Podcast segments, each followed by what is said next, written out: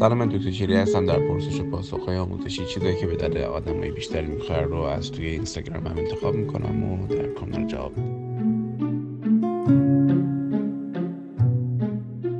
خانم سوال کردن که از کجا بدونیم در رابطه با همسرمون چه موقع سکوت کنیم و چه موقع عصبانی بشیم و که حرفش رو نایده بگیریم. این مهارت رو از کجا باید به دست بیاریم؟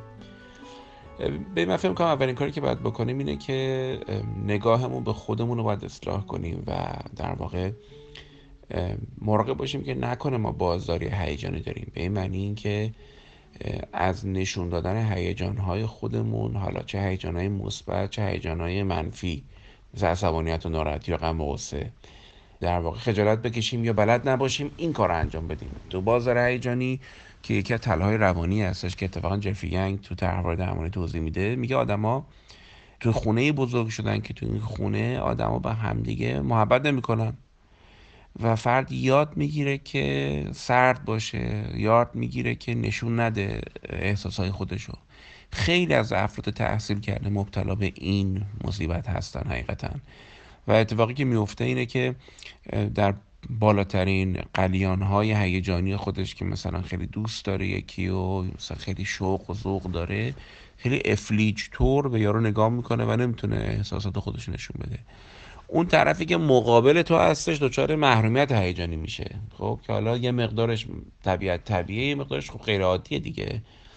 موضوع دو. به طور عادی آدم معمولی خودت من هممون ماها در برابر یه سری اتفاقات تجربه عصبانیت داریم. خود عصبانیت تجربه واقعی درست آدم سالمه. برای تغییر دادن یه چیز نادرست ناسالم. برای پایان دادن به رنج.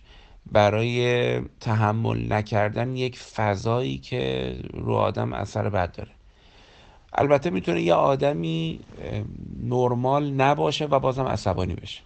یا می‌تونه یه آدمی نرمال باشه و عصبانیت غیر نرمال داشته باشه. حالا این سومیه بخواستم اینو برات بگم عصبانیت شیوه کنترل میشه. یعنی باهاش شرایط رو کنترل می‌کنی. یا کنترل میشی.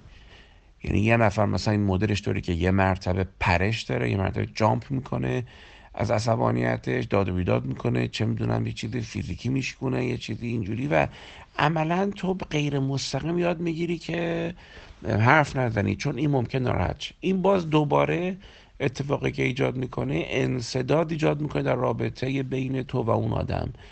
به جایی که چون طرف کنترل می‌کنه دیگه به جایی که حرفایی که لازم هست و بشنوه ترجیح تو سکوت بکنی. و با همین خاطر میگن عصبانیت در رابطه عاطفی شیوه کنترل خطرناک می‌تونه باشه. خب این شیوه باید کنار گذاشته بشه. یعنی اشکال نداره دو تا آدم با هم دیگه عصبانی بشن. ولی اگه بنامش عصبانیت شیوه باشه که من خفه خون بگیرم تو رابطم یا از این جور کارا عملا مشکل که حل نمیشه هیچ مشکل به لایه عمیقتر سرایت پیدا می‌کنه و با شدت بدتری برمیگرده توی رابطه. می‌دونی؟ یعنی این شیوه کنترل در عین حال شیوه احمقانه هم هست. نابخردانه است این شیوه. حالا حرف من چیه؟ حرف من اینه که تو باید یاد بگیری که شفاف با یارو صحبت کنی و مسئله تو بگی حاشیه هم نری و یه خط قرمزی هم تو رابطاتون باید باشه که مثلا یه سری صحبت ها که خیلی آسیبزا هست و حالا نزنید به طور دیگه بزنید و خط قرمز بعدی اینه که ما اجازه نداریم با داد و بیداد و شیکوندن و فلان حرفا کنترل کنیم و نذاریم صحبت هایی که تو رابطه لازمه انجام بشه. متوجه هستین؟